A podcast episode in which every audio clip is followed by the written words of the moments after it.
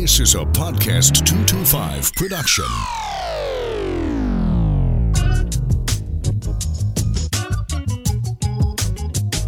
Welcome to the Generations Podcast. And now your hosts, Jeff and Kelly LeDuff. Good afternoon, good morning, or whatever time you decide to listen to this uh, mediocre podcast. We welcome you to Generations Podcast with Kelly LeDuff. And again, like I always say, my better looking half, Jeff LeDuff, my younger brother. Before I start, make sure you subscribe, Podcast 225. The website is www.podcast225.com. Apple Music, you can go subscribe there. Uh, our Instagram, haveopeneyes.com. Facebook, Open Eyes Safety Training. Get all the fun business stuff out the way. So, this episode, we have a, a special guest, and Dad, I'll let you introduce. Well, I think I need to start doing the introductions. No. I mean, It would take five hours with you doing it. Generations podcast. Listen, to that I have a uh, I have a podcast voice.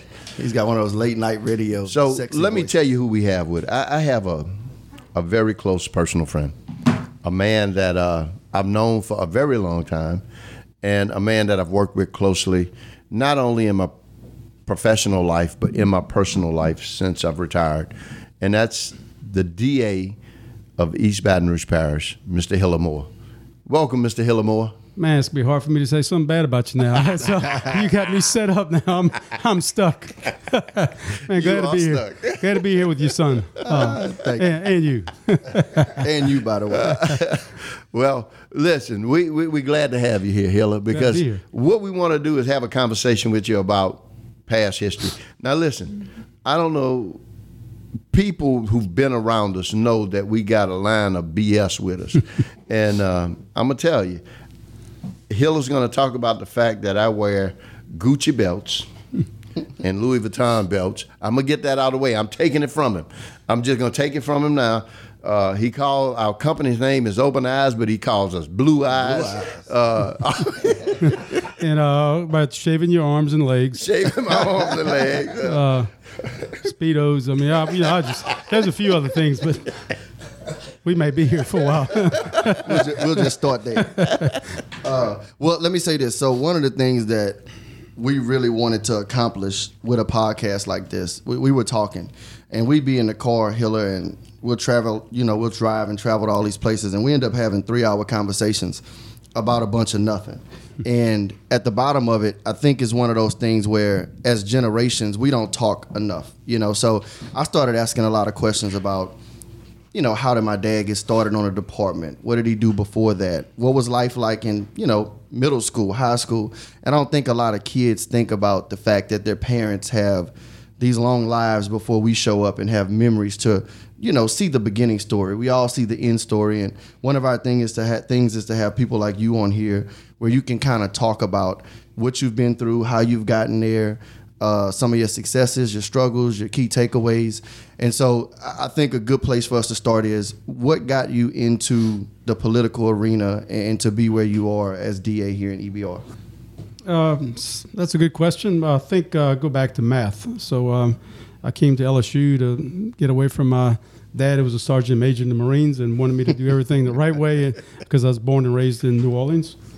And uh, actually, the neighborhood where I lived uh, was predominantly uh, African American, and we were uh, one of the few white families that were there. It had uh, traditionally been uh, white, but then it we eventually moved to another city uh, further outside uh, New Orleans. But so I learned a whole lot as a young man, uh, just growing up in the neighborhood and watching my dad interact with other people, uh, different colors, different socioeconomic strata, you you name it. Uh, mom and dad, uh, we were we are half Italian. And back then, my um, mother was called a lot of really, really bad names, kind of like you see with uh, different colors, you know, black, African American, you name it. Just things that I see. My mom was called the same. I was, I was also called because I was her son, you know, with Guinea Wop or whatever. Uh, so um, it taught me a lot, opened up my eyes a lot. But I had really no idea ever I wanted to be in criminal justice. But I did know I wanted to go to college because that's what my dad told me I was going to go, uh, and I went. Um, and I started off in forestry. And being from New Orleans, there's not a lot of forest there. Forestry. Yeah, because I looked at the I looked at the curriculum, and there wasn't a lot of math and again, I wasn't good. But then, then there was uh, some basic math, and uh, I didn't do well in the basic math, and um, I think I stayed out a little bit too long uh, most nights. in German at seven o'clock in the morning came real quick. And uh, so I got a letter from the dean asking me to go back home. My average was a .07, two consecutive semesters, and I went back to New Orleans where my dad at that point um, owned or ran a food warehouse, and he put me in the warehouse working alongside some other really big men who had other uh, tough times, tough lives, and you know making minimum wage, and he put me working with them. I learned a whole lot uh, from those people from the ground up. And then when I had the chance to go back to LSU, I, I took a different course. I found criminal justice because they had one math class and it was basic. I figured I could work work my way through that, and uh, that's kind of how I got here. Is that math was uh, not part of the big curriculum, and and once I got into that program, I really liked it. It opened up my eyes a lot, and um, it made it my career. Now, and let me ask this, and I, I don't know, I might be wrong or right. You Hillar was DA before you became chief. No. or was that it was after? Right. So I'm I- responsible for you know I kind of figured you say the outcome. you know, he, he wouldn't be the DA he is if uh, I hadn't put him under my wing. So how long after you were chief did Hillar become DA? I don't know, Hillar. Uh, I started off with uh, Mr. Doug Moore. Doug Moreau. Right. Yeah. Uh, my first maybe year was It wasn't long. It wasn't long. It was huh? about a year. Yeah. So maybe yeah, first year was with the previous DA, longtime DA here, Mr. Doug Moreau. I remember Doug's. But I think I was running for three years. It felt Right, like, and then then when I got there in s- a year, then uh, you left to go chase money instead of you know. What are you chasing talking about? guys. Well, you We were to open- together five years, Hill. Well, I don't think it was that long. It went by real quick. It was five years, man. Uh, I was there almost six years as chief, Wow. and Okay. and we had good four and a half, five years. Wow. that we uh, ran around the city together. And you know now, uh, I think uh, Chief Paul. I think Chief Paul is my fifth or sixth Oh, yeah? chief of police Well, in eleven years. if you think about it like this, we had some interims now. Um, I tell people this all the time that I was chief for six years. In the last eight years, we've had five or six chiefs. Right. You know, so since I've left, the turnover has has really picked Yeah. up. About two years is Yeah, what a, a that's chief what it lasts. appears. And you know, the Yeah. structure of how it's set up really is, and not really Yeah. good for long term. Well, I was gonna say that. I mean, let's let's have the tough conversation. What's what's driving that? Why is the tenure so short for a chief? I think I was at the beginning of social media. You know, I had social media. I had 24 hour um, news coverage. And I think those things just coming at you all day. It's different being a sheriff. You're elected, you know, you're an at will employer. Uh, it's different being a, a command of a state police because you, you know, things get tough in, in one region, you can go to another region. But a municipal chief is facing the music every day, all day. You don't hear about the discipline with a lot of other agencies. If you're in a big city, we had, you know, several news channels here and a newspaper. So they wanted to know what Baton Rouge was doing. So it's, you know, dealing with the media and the fallouts and the, all the stuff, it, it, it's, it becomes It's- consuming. But it's, it is it's a political, somewhat of a political. It appointment. But I thought for you and, uh, and the Carl Dabadie that it didn't make sense to stay after a certain period of time once you retired. That you really you work right. for nothing. Is right, that correct? Right, exactly. So we came through the department.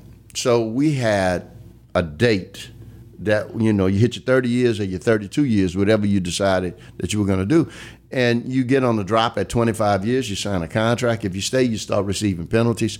So for me, it was my punch out date. You know, uh, it was time to go.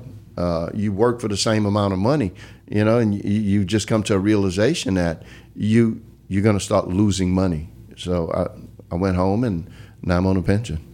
Well, and I think it depends too, you know, what you go through. I mean, you had Katrina, right? Um, how many officers killed in the Mm-hmm. I had duty? three officers killed Yeah. under my watch. Two, two were killed. One was killed on a motorcycle. One was killed in a car, car crash. But I had three officers in 2005 shot on the same day at the same event, and one of those officers, Terry, died. Well, and I think the the timing of that statement, we'd be remiss not to talk about, you know, Toddy for a second. Yeah. Um, we just But had you a- also had Dennis Smith Yep. I think, that was shot and survived. Survived. while you were Yeah, chief there was as three well, officers 'cause I shot that day. Saw you at the hospital that Yeah. day. Oh my okay. God. Yeah, and that that's one of the things. Yeah, we just lost another guy here in Baton Rouge. I remember when I came on. You know, we had deaths, but it looked like it's more frequent now. You know, we had a big break between Linda Lawrence, and then in in '89 we had two officers killed within a week apart. You know, one was killed in a car crash. Sergeant Warren Broussard was was shot and killed over off of Wooddale, and then you know we had another break, and then we had Betty Smothers, and then we had Vicky Wax, and then from Vicky though, it looks Long like time. it's every couple of years now, Hilda. Yes, It- unfortunately, it's, coming a more. tough business to be in. Uh, It is. tough times, and I know something that's really close to you guys, mental health. And Yeah. um, not joking with you about mental health. That you're, I mean, you had you've had your dealings, your family has. Yes. And talking to your son earlier, that's a big thing. And I think when you look at police officers shootings, officer involved shootings, forty to fifty percent involve mental health issues Exactly. by the person that's shooting at the policeman or killed by the officer. And some of that also is related to domestic violence, but it's a huge driving factor in what happens. And uh, that's a big deal. Take out the officer involved shootings, just our regular job that we do day in and day out. We dealing with mental health and drugs and opioids and you name it. You know, that brings me to something because people, I know when my brother in law was murdered,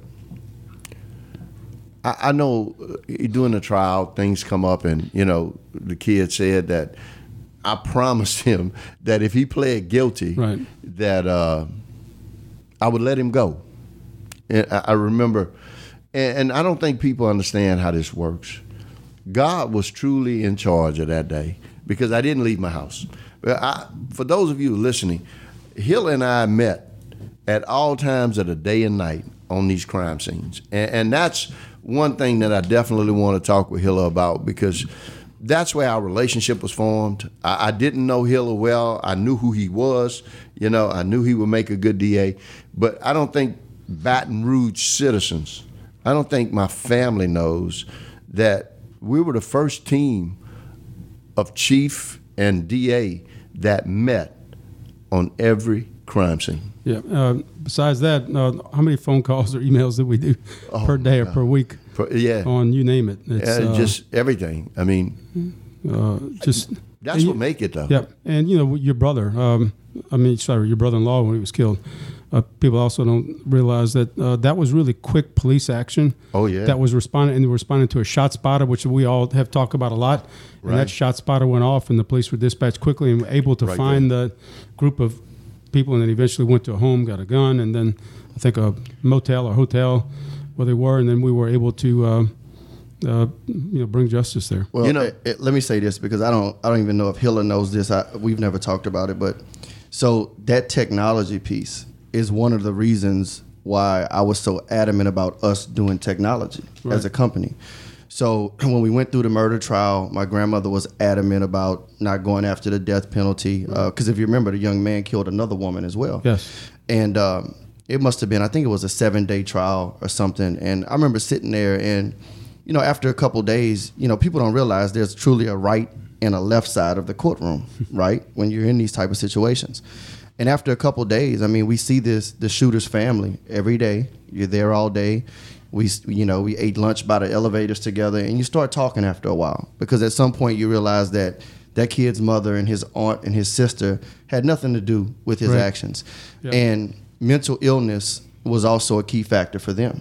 And I remember my grandmother and his mother having a conversation about that. And my grandmother was like, you know, Jason, my uncle, he was, you know, she was like, he was paranoid schizophrenic, severely mentally ill, and so was his older brother. And then the mom started talking about how her kid, the shooter, had, a, I mean, a plethora of mental illness and stuff he dealt with. And, you know, she couldn't get him in certain facilities. She had trouble in school. She tried to get him help, couldn't do this, couldn't do that. And so, anyway, we go through the whole process. And that's what really gave me the idea to say, I'm going to use the training that my dad did during Derek Todd Lee and some of that other stuff, you know, that he learned over the years. I said, we're going to offer that to people so that they never sit in our position. And then when I started talking to some people in the department and really understanding what happened in his case, and you see how ShotSpotter and the fact that, a technology that my dad fought for the funds to install. You know, the shots go off in that area, the computers pop up in the units, the guys go around, and because of that quick response, they see a lady standing outside. The lady says, Hey, I don't know what happened. I heard the shots, but I saw a car, this description, and that's what kind of led to it being solved. So for us, that's why I've always been passionate about technology, and I love what Chief Paul and you are doing with Real Time Crime Center and ShotSpotter and all the things that y'all are fighting for because it will it'll give families that closure for sure. Yeah, because we need help. Um, right now, you know, relying on witness statements is very difficult. I couldn't imagine. Uh, because of trust or lack of trust, or people, uh, our witnesses are oftentimes our defendants as well. And man, you see there's so many shots that are fired throughout the year, and people's houses are shot up that cooperate. And uh, normally, the killer and the victim they know each other, but no one wants to talk. And when we go to trial, we have to call a witness to the right. stand. And when you are not able to call a witness, then you have to rely on data. Data doesn't tell you the emotional part that you all feel, but so it is real difficult. We have to work hard to restore trust with the police. They have to be able to people have to trust them, be able to cooperate, know we're going to solve it. And when you have a solve rate that's 50, you know, I was been getting a little better, but when it's only at 50 percent, so you really get away with murder. And if you only arrest 50 percent of the, let's say 100 murders, when it comes to me, you only make an arrest on probable cause. When it comes to me, it goes to beyond a reasonable doubt, which is taking the football from the kickoff and running it all the way down almost to the other goal line and scoring a touchdown. Right. That's what the jurors were told. And, you know, it's a 12 0 verdict now. So oftentimes the grand jury, no true bills, they pre-commit, uh, they come back with manslaughter, or, or, juries do that. So, you know, you in America, you can literally get away with murder, and it's because we really don't have a lot of cooperation, and we need that plus the technology. Well, and, and I'll ask you this, uh, Dad. So it's been highly publicized lately about the um, the issues that BRPD are having for recruiting. And it's not just BRPD. I'm not poking no, the finger national. at them. It's national. Do you think technology and some of the things that they're trying to do is that a great supplement to where we are with policing well, today? You, you have to have force multipliers. I, I don't care if you're fully staffed. The way call volume drives and the call uh, initiating programs that we use, how we dispatch, you have to have force multipliers. So fighting crime is, is truly a combination art. By that I mean you have to have. Okay, we're off of a busy street right here. People complain about the traffic, but that's force multipliers. There's a lot of good folks riding up and down that street. If they see something, they're going to call law enforcement because we can go out there and watch as many patrol officers that move around. It may be two hours before we see an officer hit this street because they got to handle the calls. They got to write the reports. They got to do all of that. So force, force multipliers help you on a daily basis. What's going to help recruiting is just the old grassroots, getting the message out, highlighting what this job is about, and finding those people that have an interest in service. I mean, it still comes down to that. You can pay all the money you want.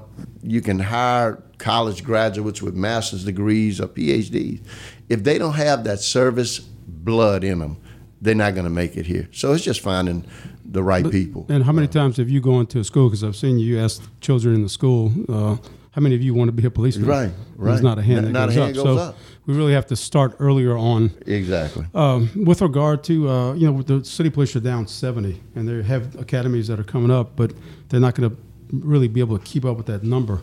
So when you're a policeman, you only pay $35,000 a year you know you have to work overtime, uh, and you expect to do everything perfectly in your job. And just think if you're a homicide detective, working the hours that they have to work, listening to prison phone calls, uh, answering phone calls, look, looking at data, having to work extra duty, going to your son's game, coming to meet the DA umpteen times on every case. I don't know how those guys do it, and there's a small number of them. And when you're 70 down, 70 people down, that's a big number. And talking about force multipliers, you know, we want to be able to put policemen in the right place at the right time, and that's why we're trying to move to data. Right. And look at where's the hot spot, what night, day of the week, hour, street corner can you put an officer on that is going to make an impact? Because right now, you know, basically you can shoot and get away with shooting. I mean, you get away with murder, you shoot, and a policeman's not close to you because there's not as many on the street as there could be. I guarantee you that if we're fully staffed, and I think we're going to get there. I think people want to do this job, but then we have to pay them to do this job. Uh, it's just like anything else. What, what's the answer to the pay? Right, that's been going on for years. That's uh, you know, I think you have to really look at how what what is important to Baton Rouge. Uh, that's what the bottom line is. What is important to Baton Rouge, and find a way to pay it. And you may have to cut things, and it's going to always hurt to cut someone.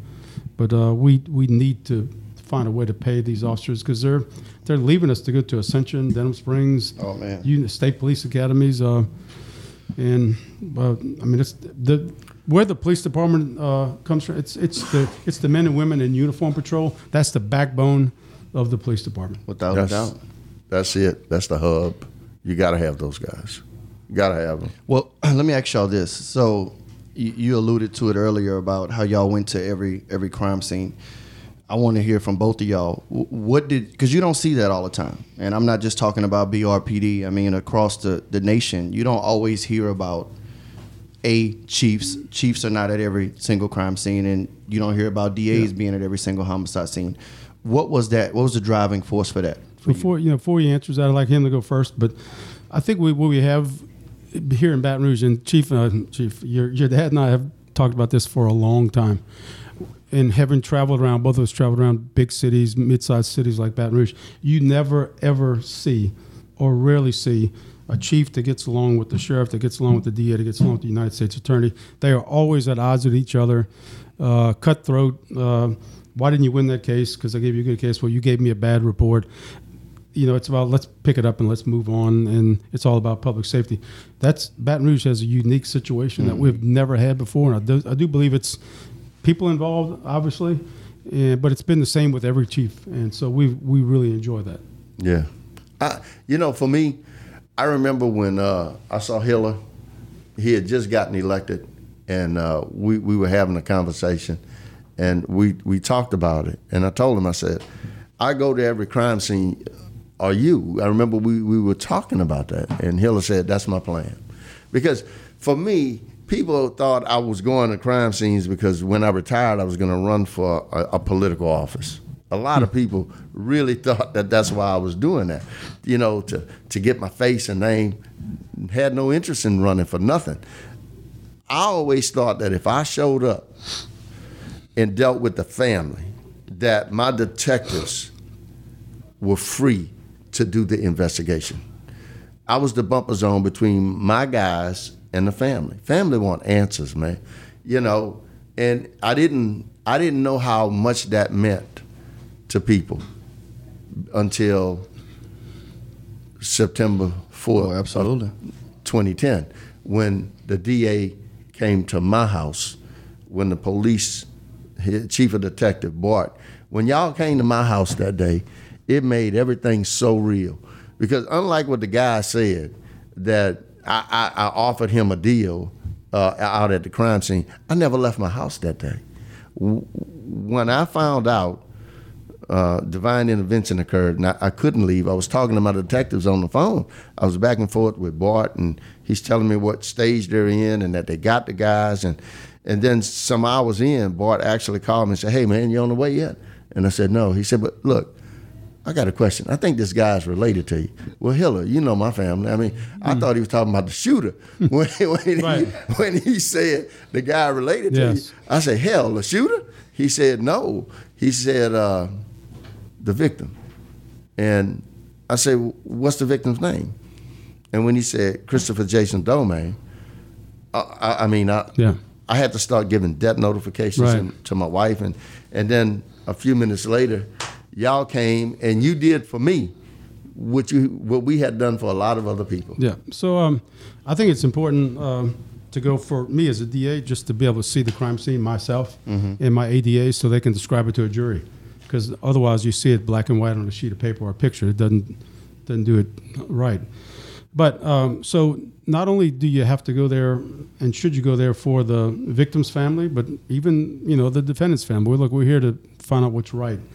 But more importantly, that neighbor, the neighbors that are there, and then the police officers. The police officers they go from call to call. If you listen to radio, they do not stop, and they need a. They want to know that you're interested in what they do in their case. And I'm talking about uniform people. Right. We get to talk to detectives all the time, but this is about uniform guys that are there, patrol the area. You get to see them, meet them, get to know them.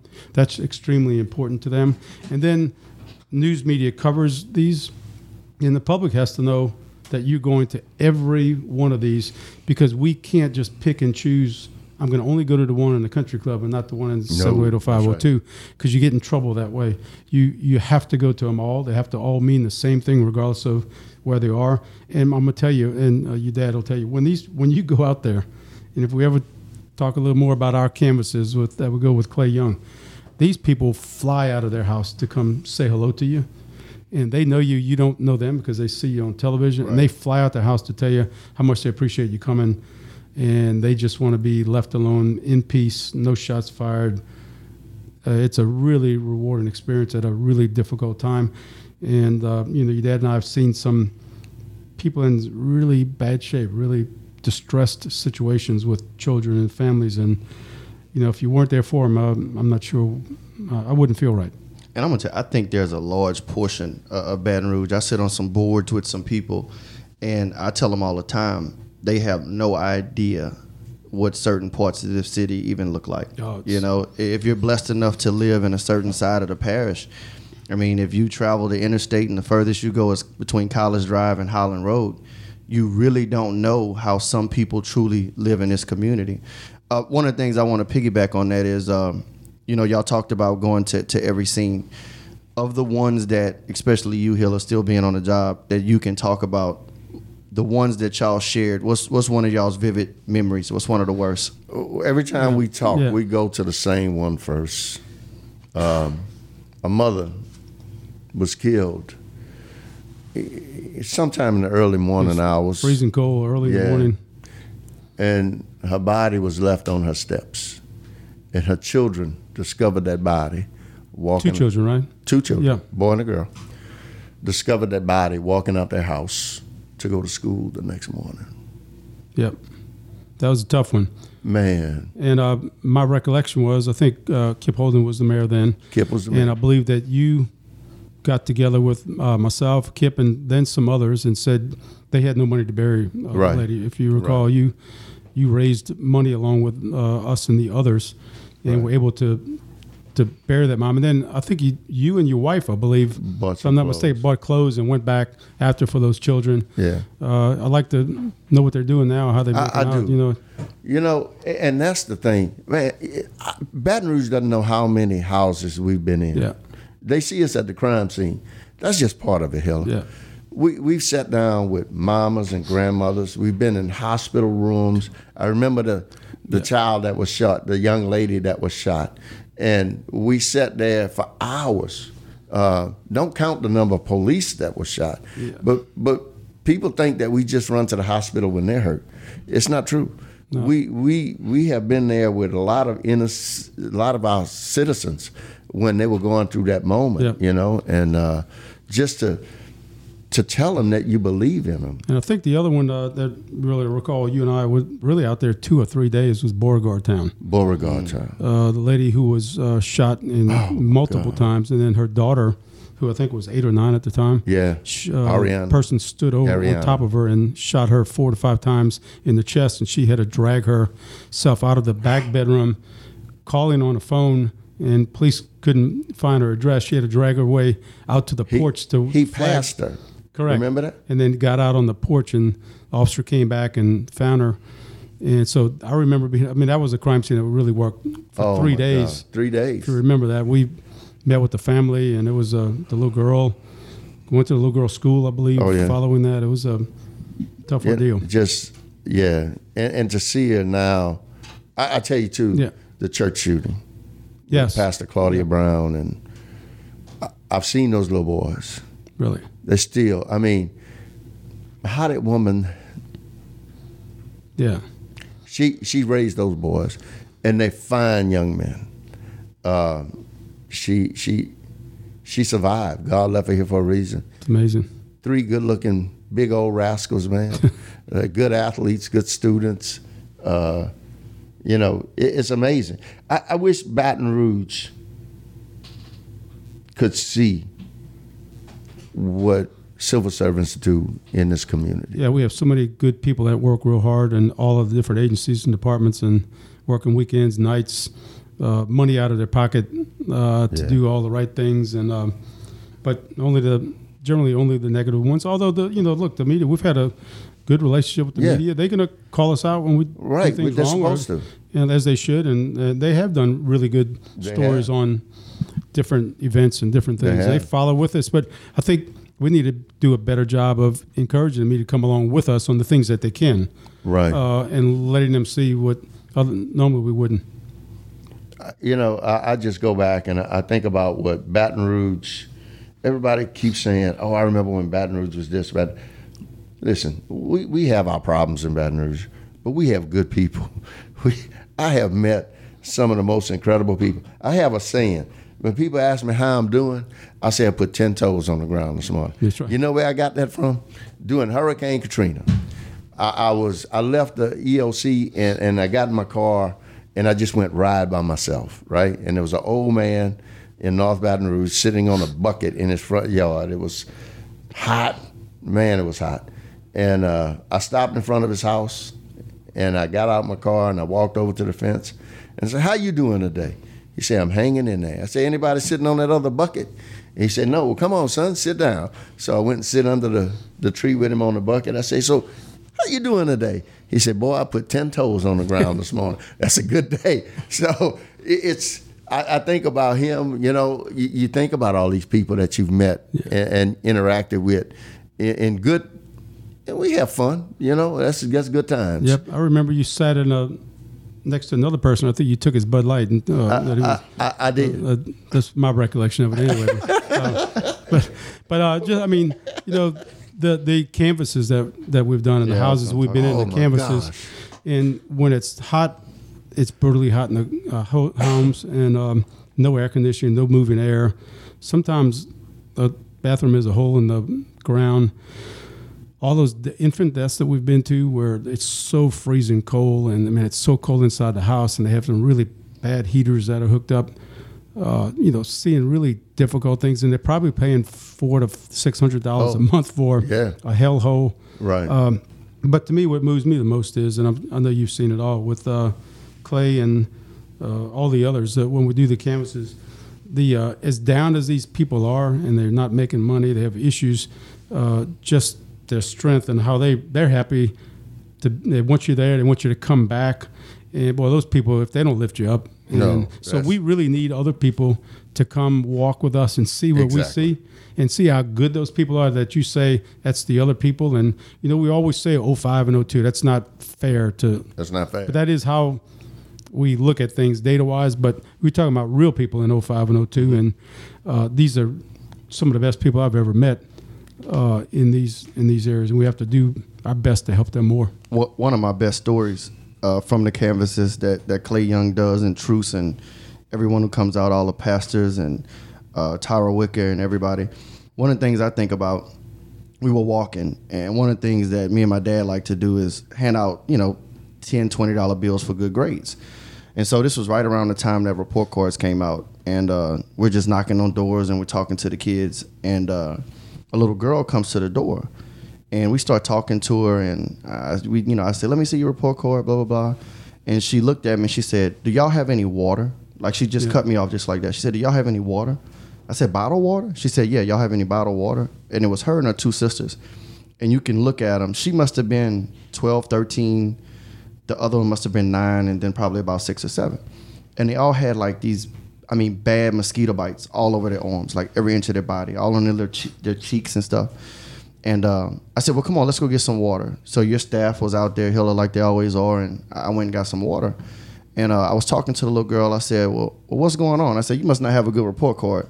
She said, "Oh no, I'll show it to you. I've got all A's." She said, "But our water has been cut off for the past six days." She said, "The only time we drink water is at school." And so, you know, you can tell she was kind of, you know, self conscious about her face. So I touched her little cheek and I said, What's going on with all these mosquito bites? She said, Oh, the light's been off too. So we're sleeping with the windows open and the mosquitoes bite us. Yeah. So we took her to the store. Uh, I ran to the store. We got a whole bunch of water and stuff and brought it back. But just the resilience. I mean, she showed me the report card. Truly, all A's. I don't think the child had made a B Yeah. the entire school year, and all she wanted was water for her little sisters. Now, I remember one canvas that we did. Oh, here we go. This is not going to be true. and Can- uh, he rather man. climb a tree and tell a lie than stand on the ground and tell the truth. That's that's they had a yard. Boy, they Oh, had we- grass in that yard. Now, when I tell you the grass must have been three feet high. well, you had to see it from the street because you had Louis Vuitton on, and I know you weren't going to get mean, dirty. I'm just saying, I'm Like, just tell saying. some of the truth now. I know what story about to So tell. too. I, I said, I, said, man, that that is bad. And Hillar said, we we gonna cut it. And I remember him asking, and he asked the wrong person because he asked me Yeah, if there up. was a lawnmower crew out there, and, and I lied and said, oh yeah. I said we'll get them. so he grabs a commercial weed eater. This is a big old yard, corner lot. I'll never forget it. I go back there, cut it again. That man was out I'm there still with waiting. weed eater. I'm still waiting for DPW to show up. for that lawnmower? Y'all laughing your laughing your tails off. I'm turning around. I couldn't hear nothing. I just saw the reflection off that Louis Vuitton uh, belt buckle. Oh, okay. but oh, I got him. I said, oh yeah, man, I'll go get him. That wasn't it. Hey, I left him out. I there. think you brought me water though. I did. Yeah. And, and, and, at the end, I, I did. I took the Yo. lo- uh, weed eater from you for a little bit. Yeah, so I could restring it. Yeah. Wow. But no, I, I do. I think uh, let, let's talk a quick second about truce and, and what y'all do for the kids. I, I think that's important. So, in a couple words, Hillar, how, how do you describe truce and, and what y'all trying to accomplish with that? I started describe with Aisha Burgess, uh, who's the director, who is has the biggest heart. She's an assistant. DA, biggest heart uh, of anyone, and she truly wants to reach out to these kids who are potential trigger pullers or those who are going to get hurt by the trigger puller, and she wants to change their life. And these kids who are struggling uh, to make it because of all kind of re- reasons and issues, and she wants to save every one of these kids, and that's Truce tries to reach, tries to identify first trigger pullers and victims of crime or violent crime, and get them in a different direction than they've been, and that's what it's all about. What's your take on it? I think, uh, uh, along with Hillar, that, that's just what it is. Um, you know, but to see we are achieving real, tangible results. Kids are coming into the program, they're putting the gun down. We got a kid starting college. We got kids getting driver's licenses, you know, getting jobs, getting their GEDs, you know, getting back into society. That they they have made that decision, and I credit Aisha and her team for what they do. Uh, all our sponsors in this community, who's come up with funding and and and the folks that help employ these kids. We applaud you. You are truly making a difference in what the future of Baton Rouge looks like. Uh, I went to Tara High School last week with Aisha, and uh, there's a group of kids that she's working with over there, and to see them come in and, and talking to her about how their grades look, and and one kid's like, "No, Miss, look." I'm telling you, my stuff is straight. You know, I'm getting there. I, I, I'm rolling. You know, and and when I went there, I asked them what they wanted to be. I asked the question, "What do you want to do?" And you know what they want to be? Welders. There were of money. three or four guys in that class that said, "I want to be a welder." And then we started talking about the possibilities of welders, and you know what are they doing and where they're working. And then if you become uh, a high rise, you know, like in these plants, that if you become a, a welder that, that that welds at high levels, more money, underwater welders, and they were like, "Oh my God, man!" You know, so it's amazing that they don't all want to be basketball players, football players, and, and you know, entertainers. They want to do. they- really want to build and create, and, and, and I was impressed when they said that they wanted to be. And I think that Jim Bernhard went there along with his son and some others. I think Marlon Moore has been there and talks to them. Uh, and you know, people industries like Turner. If you start at 21 to 25 years old, and you just do some of their plans, you could be a millionaire by 50. by fifty, And if you're a welder, you might get there a little bit quicker. a little bit quicker. So that's a lot of money, but it does require being on time. Oh, yeah. And drug free. And you talking about these kids in truce. Uh, you know how hard it is to oversee these young men. Right. And so, how many of them can you really get to? Right. Because you have to be with them all the time. Constant. And so it takes a lot of money, it takes a lot of bodies, but we're and we're missing bodies and money to take care of people. Um, Right. You know, in our industry, we flip people's cases like they're hamburgers. We never really get time to slow down and say, "Hey, defendant, why did you break in that house? Tell me what's there's something going on wrong." really going Right. on? So we flip hamburgers and move them on and push them down and come back to court in three months. Tell me how you're doing. But who takes care of them in the interim in the three months? There's really not a lot set up out there to really gear to make sure they don't come back. And it really starts at home with your parents, as you know, and uh, you know, fortunately I know, is it does take that. Although there are a lot of folks that don't have two parents or even one that are extremely successful, but having that family and base is really important. And so that's we surely encourage parents, family, and community.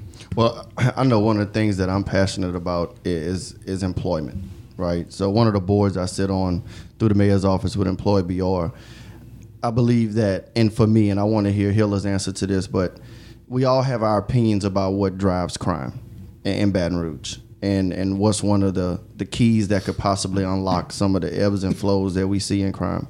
I think for me, uh, you know, I grew up in a, in a in a neighborhood that I mean, we had a little bitty house, didn't have a lot. My dad was a cop, so if they make 35 now, imagine what they were making back then. And you know, I had friends. I was the only kid in the neighborhood with a dad, the only one in the neighborhood that I remember with a dad.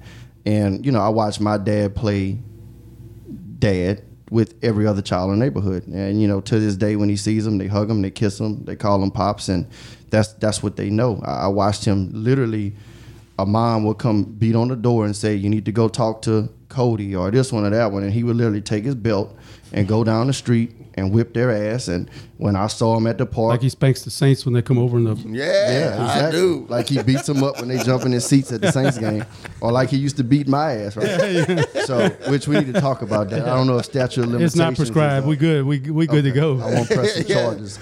Uh, but you know, it, I just think it's important. So my question for you: We all have opinions, but you have a Yeah. front row seat to it. What do you think's the biggest driver for crime in So Baton Rouge? lack of education and lack of employment opportunities. So people will take the always going to take the easy way out, and there's a lot of people that sell drugs, deal drugs. It is not a lucrative business to be in. Uh, there's a lot of high expenses when you get arrested, bonds, you name it, get shot, killed, whatever. They're not living a luxurious life at all. Uh, but they go back to what they know, and it's easy because they are not educated, cannot get a job. Uh, so, I mean, a lot. Look, a lot of people just have to get off their butt and, and get it done. Right. But they also have to have a guide map to let them know how you can do it and get pushed in the right direction. Because all of us, I'd probably be doing something else if it wasn't for getting a spanking or some other person entering your life, getting real lucky and making you move in the right direction. So we really need to have more role models for these young youngsters. And, You know, I think uh, women play a big role in what we do. If they just turn the other way and you, you can get away with doing all that, then you do. Uh, just think about your mom, uh, as strict as she is. Just think it, it it makes a big difference in how men act and react. It Is does. how the women are portrayed. Yep. Hillar, what's some of the good times you've had? We've had some good times. Yeah, just uh, messing around with Clay, Clay Young, just uh, Talking about Clay? yeah, talking about I had Clay. him riding in the Corvette today. He in trouble, buddy. He in Well, trouble. hey, his hair is not going to get all out of place. I know yeah, that. no, I don't think his hair ever get out of place. Uh, But his tie might. I mean, you know, he's got. Y'all gonna just look at each other's Gucci belt and all, boots and all that stuff. It's, that's gonna be fun. man, I don't wear Gucci. I wear Louis Vuitton. Oh, Louis Vuitton. Oh, Yeah. well, no, I just. Uh, I mean, I, I love getting up every morning going to work. It's, I have some really good people working with the officers, solving crimes, helping people, being able to dis- dismiss cases and help others. You know, some you can't, some people you can. But uh, it's one of the best jobs that you can have, man. It's because you get to make a difference here. Well, I want to personally thank you. You were there when my guys got shot in 2005. You were there with us when Chris was killed. yeah. You were there with us when Mark's been killed. You were there in 2016. You were there the other day when we found out about Toddy.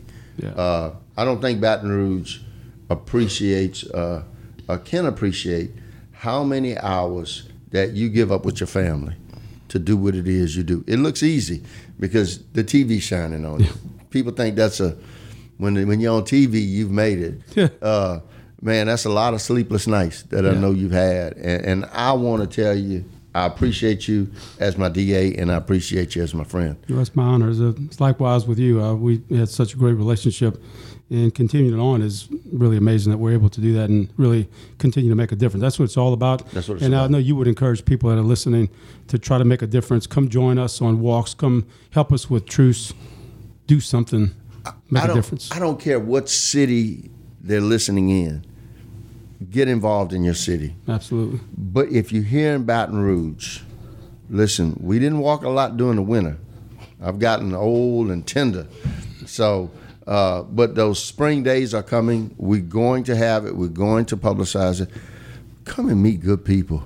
Yeah. I mean, I can, I can think about that guy was sitting in his yard uh, when we walked uh, in, in Scotlandville, and I was sitting in his yard, and uh, he just said, "Man, you're a minute too late." I said, "What you talking about?" We just finished the crawfish. Oh. yeah. Was that right before the Dallas game? Yeah, yeah. Yeah. Yeah, no, if you got an extra lawnmower, bring it so I don't have to, Bring- bring so have to use my weed eater. Help Hillable out. I'm gonna try and stick him in somebody's yard again. I'm telling I you. think Yeah, I I'm- got a picture of that. I think I think that was a felony. I swear what you did to me because we researching it right now. yeah. Oh, man, look, you you were getting it though. You cut some grass with that weed eater. boy. Yeah, Well, we're gonna wrap it up, but just you know, the one thing I take from it and and, and having a, a, a close view of what Hillar does is he truly doesn't see a us and them. And I think the more that Baton Rouge stops seeing this city as an us and a them, we'll be better off. Uh, it doesn't matter what neighborhood you live in. You know, they're all our babies, and the sooner we can catch them and show them something positive, the better off we'll all be. So we appreciate you, man. Keep doing what you're doing, and when you decide to stop being DA, come work for Blue Eyes. Blue eyes. thanks, Kelly. Yeah, we may have to change the name of that company. Glad to be here. Thank you. Oh, appreciate you, Helen. Thanks for listening to the Generations Podcast. Learn more about Open Eyes safety training and consulting at haveopeneyes.com.